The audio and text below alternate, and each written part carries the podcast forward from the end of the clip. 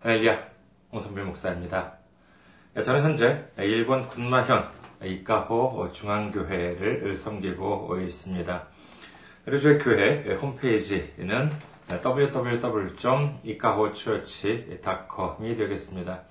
저희 교회 홈페이지에 오시면은요, 저희 교회에 대한 안내 말씀, 그리고 주일 설교 말씀을 들으실 수가 있습니다. 그 다음에 저희 교회 메일 주소 알려드리겠습니다. 이카호처치 골뱅이 gmail.com이 되겠습니다. 저희 교회 저한테 메일을 주실 분은 이쪽을 주시면요 제가 곧바로 받아보실 수, 받아볼 수가 있습니다. 그 다음에 선교 후원으로 섬겨주실 분들을 위해서 안내 말씀드립니다.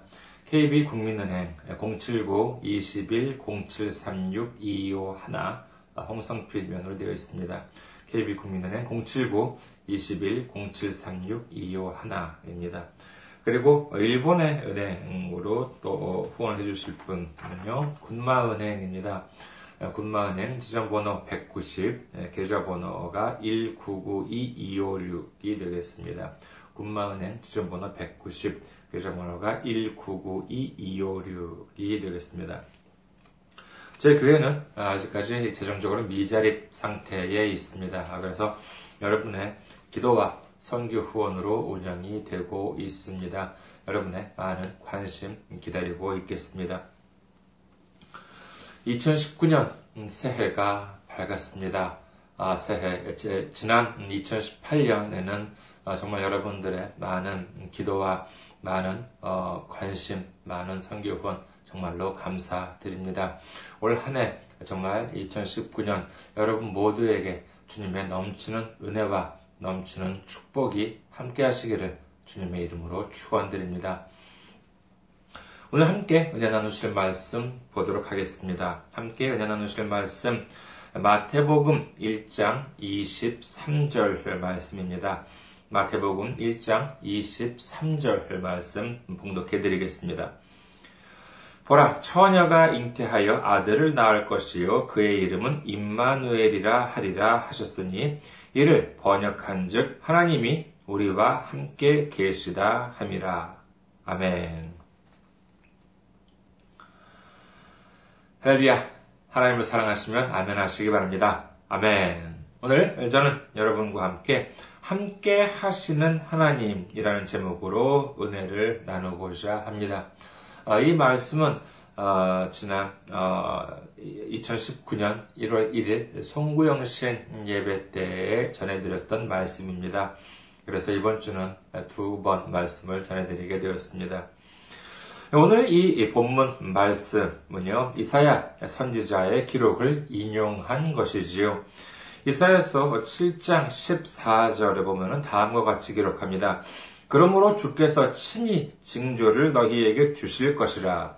보라, 처녀가 잉태하여 아들을 낳을 것이요. 그의 이름을 임마누엘이라 하리라. 라고 한 내용을 그대로 인용한, 인용한 것이라고 할 수 있지요. 당시 요셉과 마리아는 약혼한 상태였습니다. 약혼이라고 하면은 아, 요즘은 뭐 결혼하기 전에 하는 단순한 무슨 뭐 약속 정도로만 여겨지고 있습니다만은 당시 이스라엘에서의 약혼이라고 하면은요, 얘는 단지 동거를 하지 않을 뿐이지 법적으로는 거의 결혼이나 다름없는 어, 것이었다고 합니다. 따라서 약혼 관계를 해제하는 것, 즉 파혼을 한다라고 하는 것은 지금으로 본다면요 이혼이나 마찬가지였다는 것이죠. 자, 그런데 큰 일이 났습니다. 아직 동거를 하지 않고 있는 상황에서 마리아가 아이를 가졌다는 것이지요. 이는 보통 일이 아닙니다. 아직 함께 살고 있지 않은 마리아가 아이를 가졌다라고 하는 것은 상식적으로 본다면 결혼을 약속한 요셉이 아닌 다른 남자의 아이라는 말이 됩니다. 성경에 보면은요, 과거에 하나님께서는 모세를 통해서 다음과 같은 대단히 무서운 율법을 주셨습니다. 신명기 22장 23절에서 24절에는요, 처녀인 여자가 남자와 약혼한 후에 어떤 남자가 그를 성읍 중에서 만나 동침하면 너희는 그들을 둘 다 성읍 문으로 끌어내고 그들을 돌로 쳐 죽일 것이니 그 처녀는 성 안에 있으면서도 소리 지르지 아니하였으미요 그 남자는 그 이웃의 아내를 욕보였음이라 너는 이같이 하여 너희 가운데에서 악을 제할지니라. 즉 율법대로 한다면은 이 마리아는 돌에 맞아 죽어도 할 말이 없는 상황이었던 것입니다. 하지만 요셉은 그렇게 하지 않고 그냥 조용히 관계를 끊으려고 했었던 것이지요. 그런데 바로 이때 하나님의 사자가 나타나서 결혼을 하라고 이렇게 말합니다. 마태복음 1장 20절에서 23절에는 다음과 같이 기록합니다. 이 일을 생각할 때 주의 사자가 현몽하여 이르되 다윗의 자손 요셉아 내 아내 마리아 데려오기를 무서워하지 말라. 그에게 잉태된 자는 성령으로 된 것이라.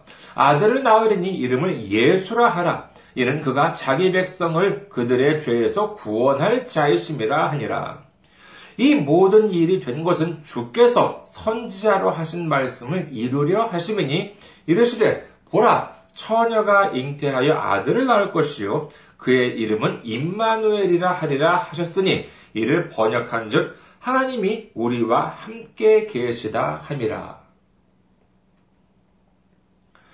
이에 따라서 요셉은 마리아와 예정대, 예정대로 결혼을 하게 된 것이지요. 저는 예전에 성경을 이 부분을 읽을 때 좀 이렇게 마음에 좀 한 구석이 좀 걸렸습니다. 당시 이스라엘 유대인이라고 한다면은 처녀가 잉태해서 아들을 낳는다라고 하는 이 예언이라고 하는 것은 모두가 다 알고 있었습니다. 그리고 이는 메시아의 탄생을 뜻한다라고 하는 것도 알고 있었지요. 복음서에 보면은요, 예수님께서는 하나님의 아들, 독생자라고 예수님께서는 말씀하셨지만은 사람들은 이를 믿지 않았습니다. 그 이유 중에 하나가 바로 이 부분 때문이 아닐까 했었던 것이지요. 예, 그러니까 당시 제가 제 개인적으로 제가 생각을 하기에 애초에 이사야서에서 임마누엘이라 하리라가 아니라 예수라 하리라라고 되어 있었더라면 사람들이 좀 알기 쉽지 않았을까 했던 것입니다. 임마누엘이라고 하는 이름이 예수님을 가리킨다라고 말한 것을 뭐 어떤 사람이 어떤 뭐 율법학자가 이렇게 자체적으로 이렇게 해석을 했다라고 하면은 뭐 잘못 해석을 했다라고 이제 이렇게 할 수도 있겠습니다만은 오늘 복음서에 보니까는 사람이 아니라 하나님의 사자가 이 임마누엘은 예수님이다 이렇게 말을 했다는 것입니다. 그렇다면 의심할 여지가 없겠지요. 이 이사야서에 기록된 임마누엘은 틀림없이 예수님을 뜻합니다. 하지만 이 메시아 탄생을 예언한 구약 성경에는 메시아의 이름이 예수다라고 하는 구절이 어디에도 없거든요. 예언서에 보면은요, 이 메시아가 임마누엘이라 하리라라고 예언되었는데, 하나님의 아들이라고 하면은 임마누엘이라고 하는 이름이 아니라 예수라는 이름이라고 하니 이 예수님을 보고도 사람들이 좀 많이 이렇게 헷갈린 것이 아닐까 했던 것입니다. 여러분께서는 어떻게 생각하십니까? 제 생각에 동의하십니까? 그렇다면 성경이 좀 음, 잘못 적혀 있는 건가요? 하나님의 문장 실력이 우리보다 좀 못해서 그러셨을까요? 그럴 리가 있겠습니까? 앞서 말씀드린 바와 같이 이 임마누엘, 이 메시아가 오신다는 예언은 누구나가 다 알고 있을 정도로 유명한 구절이었습니다. 그런데 그의 이름이 예수라 하리라 라고까지 기록되었다고 생각해 보십시오. 그 후에 얼마나 많은 사람들이 아 자기 이름이 예수다라고 하면서 자기가 메시아다 이렇게 말을 주장을 하면서 이 백성들을 현혹했겠습니까?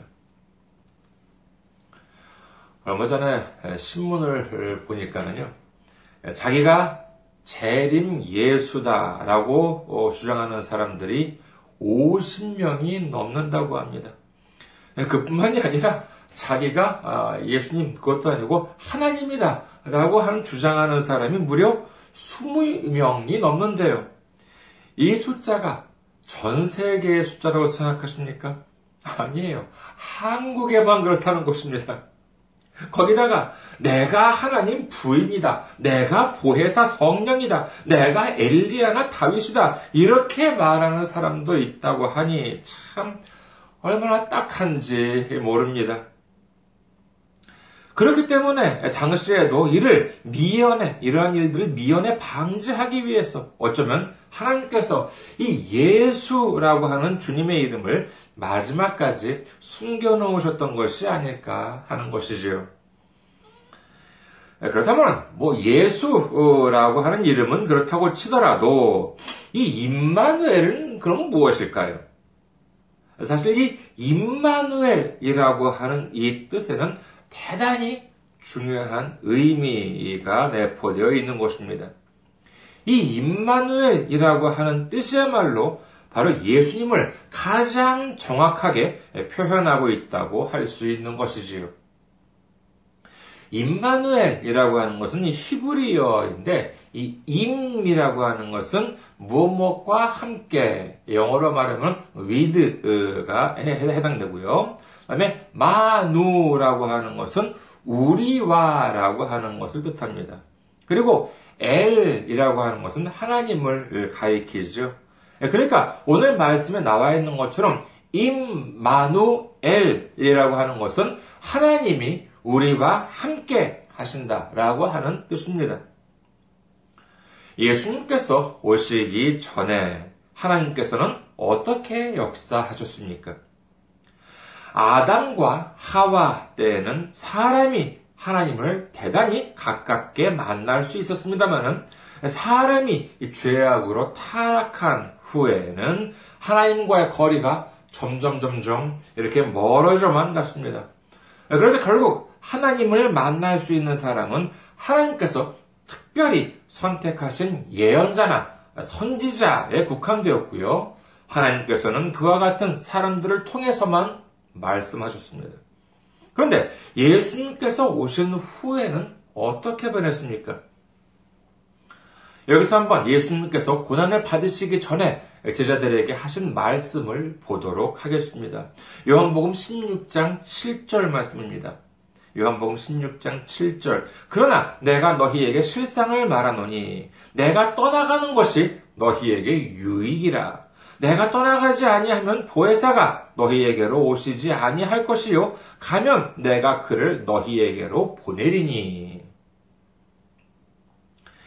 아, 이 말씀을 예수님께서 하실 때 제자들은요 아마도 이거 도대체 무슨 말씀인지 몰랐을 것입니다. 그러나 예수님께서 십자가에 달려 돌아가시고 사흘 만에 부활하신 후에 하늘에 올라가신 다음에 어떤 일이 일어났습니까? 사도행전 2장 1절에서 4절 오순절 날이 이미 이름에 그들이 다 같이 한 곳에 모였더니 호련히 하늘로부터 급하고 강한 바람 같은 소리가 있어 그들이 앉은 온 집에 가득하며 마치 불의 혀처럼 갈라지는 것들이 그들에게 보여 각 사람 위에 하나씩 임하여 있더니 그들이 다 성령의 충만함을 받고 성령이 말하게 하심을 따라 다른 언어들로 말하기를 시작하니라.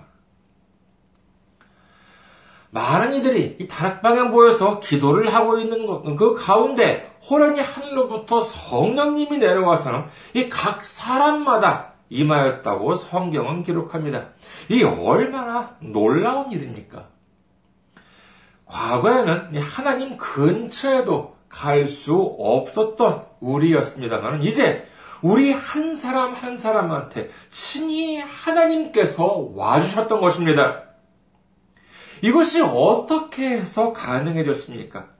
그렇습니다. 예수님께서 오셔서 우리를 위해 십자가에 달려 죽으시고 부활하셨기 때문에 가능해진 것입니다. 제 집사람이 체류 비자를 받기 전에는 무비자로 입국을 했었습니다. 한국 여권을 가지고 있으면은요, 90일 동안은 일본에 입국할 때 비자를 받지 않아도 체류할 수가 있습니다. 하지만 그 체류 자격은 기본적으로 관광을 할 수 있을 뿐입니다. 일을 할 수도 없고 학교에 다닐 수도 없습니다. 재료 카드를 만들 수도 없고요. 면허증을 딸 수도 없고 그 흔한 휴대폰 하나 계약할 수가 없습니다. 첫 번째 90일이 다 하고 난 다음에 한번 귀국을 했습니다만은 몇 주 후에 다시 들어오려고 했다 하니까는요. 일본 공항에서 그 입국 심사하는 데서 어딘가로 끌려갔다고 합니다. 그래가지고 이것저것 아주 그냥 그 어, 뭐, 아주 그냥 꼼꼼하게 아주 집요하게 물어보고 그 다음에 아 지금 비자 신청 중이다 이렇게 설명을 하니까는 아 그 신청한 비자가 안 나오면 다시 돌아가야 한다. 아 그럼 당연한 일이죠. 근데 이 부분에 있어 가지고 몇 번이나 못을 박았다라고 합니다. 그러니까 참 까다롭게 굴돌하는 것이에요. 아, 그런데 얼마 전에 그 동경 입국 관리국에서 재료 자격 인정 증명서라고 하는 요만한 작은 종이 한 장이 도착했습니다. 말하자면 정식 비자가 나온 것이죠. 그런데 요 작은 한 장의 종이에 하나에 어떤 힘이 있었냐 하면은요. 이걸 이제 제가 한국으로 보내서 저희 집사람이 일본 대사관에 가져갔더니만 바로 다음날 여권에 비자를 찍어 주더라는 것입니다. 그리고 일본 공항에 도착해서 이렇게 이제 입국 심사를 위해서 긴 줄을 이렇게 서 있잖아요. 그런데 거기 왔다 갔다 하는 담당 직원이 그 작은 종이가 여권에 낀 것을 보고 아 재료 카드를 만들어야 하는군요. 라고 하면서 다른 방으로 데려가더래요. 그래가지고 거기서 재료 카드를 뚝딱 만들어주고는 남들보다도 일찍 심사를 마치고 입국할 수가 있었습니다. 이제 그 일본에 이제 입국을 해서 이제 시청에 갔더니만 주민등록도 할 수 있었고 또 의료보험도 어, 가입할 수 있었지요. 그리고 이제 다음 달이면은 운전면허도 얻을 수 있게 되었습니다. 참고 요만한 작은 종이 한 장이지만은 그 위력이 참 대단해요. 저도 예전에 똑같이 절차를 이제 밟았기 때문에 생각하고 보면 그렇게 새로울 것도 어, 없긴 합니다만은 어, 그토록 오래 기다렸던 터라서 참 이렇게 신기하게 느껴지기도 했습니다. 구약에 보면은요, 하나님께 제사를 드리는 일이 얼마나 복잡하고 까다롭습니까? 어떤 분의 말씀에 의하면은요, 잠이 안 올 때, 밤에 잠이 안 올 때 읽으면은 정말 효과적이다라고 하는 것이 뭐냐 하면은 레위기 성경의 레위기라고 합니다. 그 보면은요, 레위기를 보면은요, 그 1장 1절부터 보면은 하나님께 예물을 드리는 방법이 이렇게 적혀 있는데 얼마나 어렵고 복잡한지 모릅니다. 뭐 짐승일 경우에는 어떻게 하고 새일 경우에는 어떻게 하고 또 뭐 그것을 뭐 공물일 때는 또 이제 어떻게 하고 이런 규정이 아주 까다롭게 하나하나 적혀 있습니다. 그리고 과거에는 제사장이 하나님께 제사를 드리다가 이 제사장이라 한다 하더라도 잘못하면 죽임을 당하는 일도 있었다고 합니다. 그러니까 하나님을 만나기 위한 그 단계가 얼마나 복잡하고 어려운지 몰라요. 하지만 하나님께서 우리에게 선물을 주셨습니다. 그것이 무엇입니까? 그렇습니다. 아주 짧은 길이의 이름을 주셨습니다. 그 이름이 무엇이에요? 그렇습니다. 예수라고 하는 짧은 이름입니다. 하지만 이 예수라고 하는 이름의 힘이 어떻습니까? 사도행전 4장 11절에서 12절. 이 예수는 너희 건축자들의 버린 돌로서 집 모퉁이의 머릿돌이 되었느니라. 다른 이로서는 구원을 받을 수 없나니 천하 사람 중에 구원을 받을 만한 다른 이름을 우리에게 주신 일이 없음이라 하였더라. 우리는 이 짧은 이름, 이 예수의 이름으로 구원을 받았다. 이렇게 성경은 기록합니다. 그리고 예수님께서도 친히 말씀하십니다. 요한복음 14장 13절에서 14절. 너희가 내 이름으로 무엇을 구하든지 내가 행하리니 이는 아버지로 하여금 아들로 말미암아 영광을 받으시게 하려 함이라. 내 이름으로 무엇이든지 내게 구하면 내가 행하리라.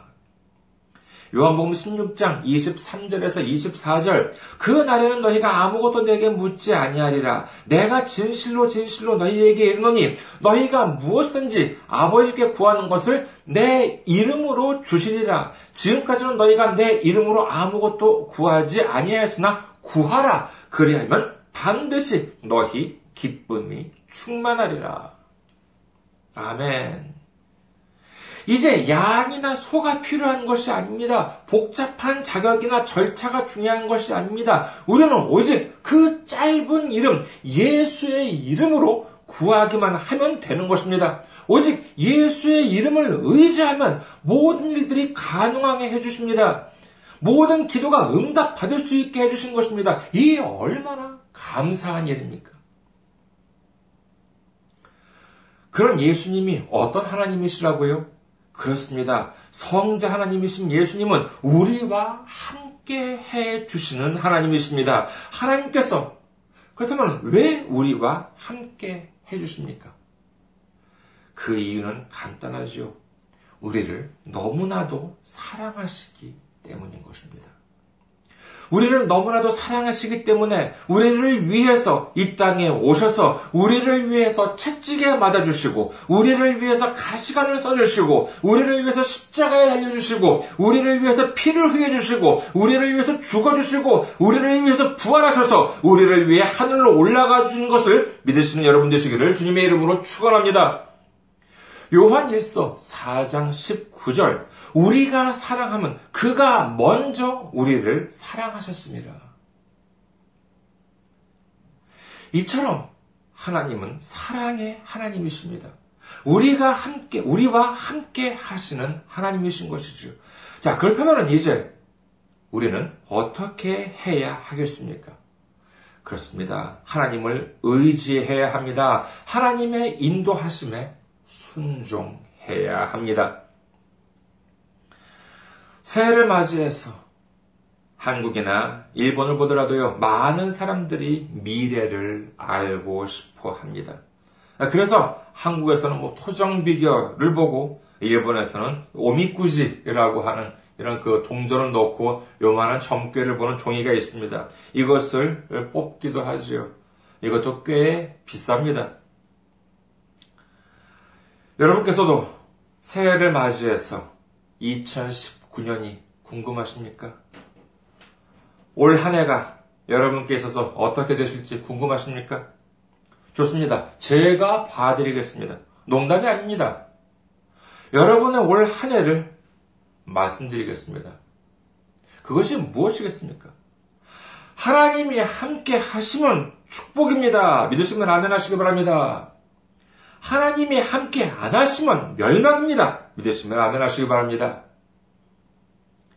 하나님께서 함께 하시면 시련처럼 보여도 그것은 축복으로 가는 길이요. 하나님께서 함께 하지 않으시면 축복처럼 보이는 길도 시련이요. 멸망으로 가는 길인 것입니다.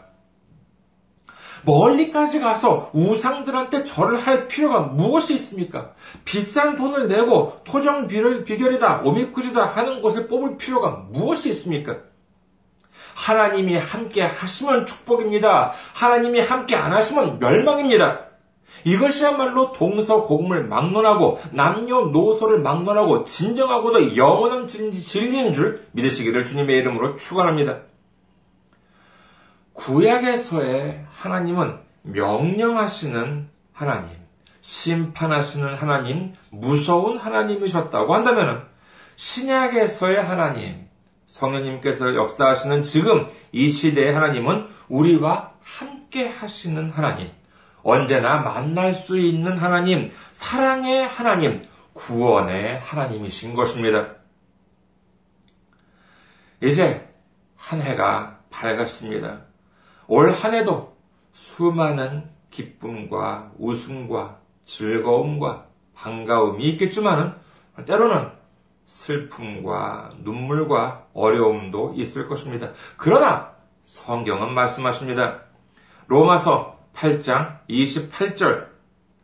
우리가 알거니와 하나님을 사랑하는 자, 곧 그의 뜻대로 부르심을 입은 자들에게는 모든 것이 합력하여 선을 이루느니라. 아멘. 아무리 슬픔과 눈물과 어려운 일이 닥친다 하더라도 하나님을 사랑하는 자, 하나님의 뜻대로 인도하심을 받은 우리에게는 이 모든 일에 결국은 마침내 큰 축복으로 돌아오게 되는 것입니다. 올 한 해 하나님을 사랑하고 하나님과 함께 하심으로 말미암아 30배, 60배, 100배의 놀라운 축복, 누르고 흔들어 넘치는 축복을 모두 받는 우리 모두가 되시기를 주님의 이름으로 축원합니다. 감사합니다. 항상 승리하시고 건강한 모습으로 다음 주에 뵙겠습니다.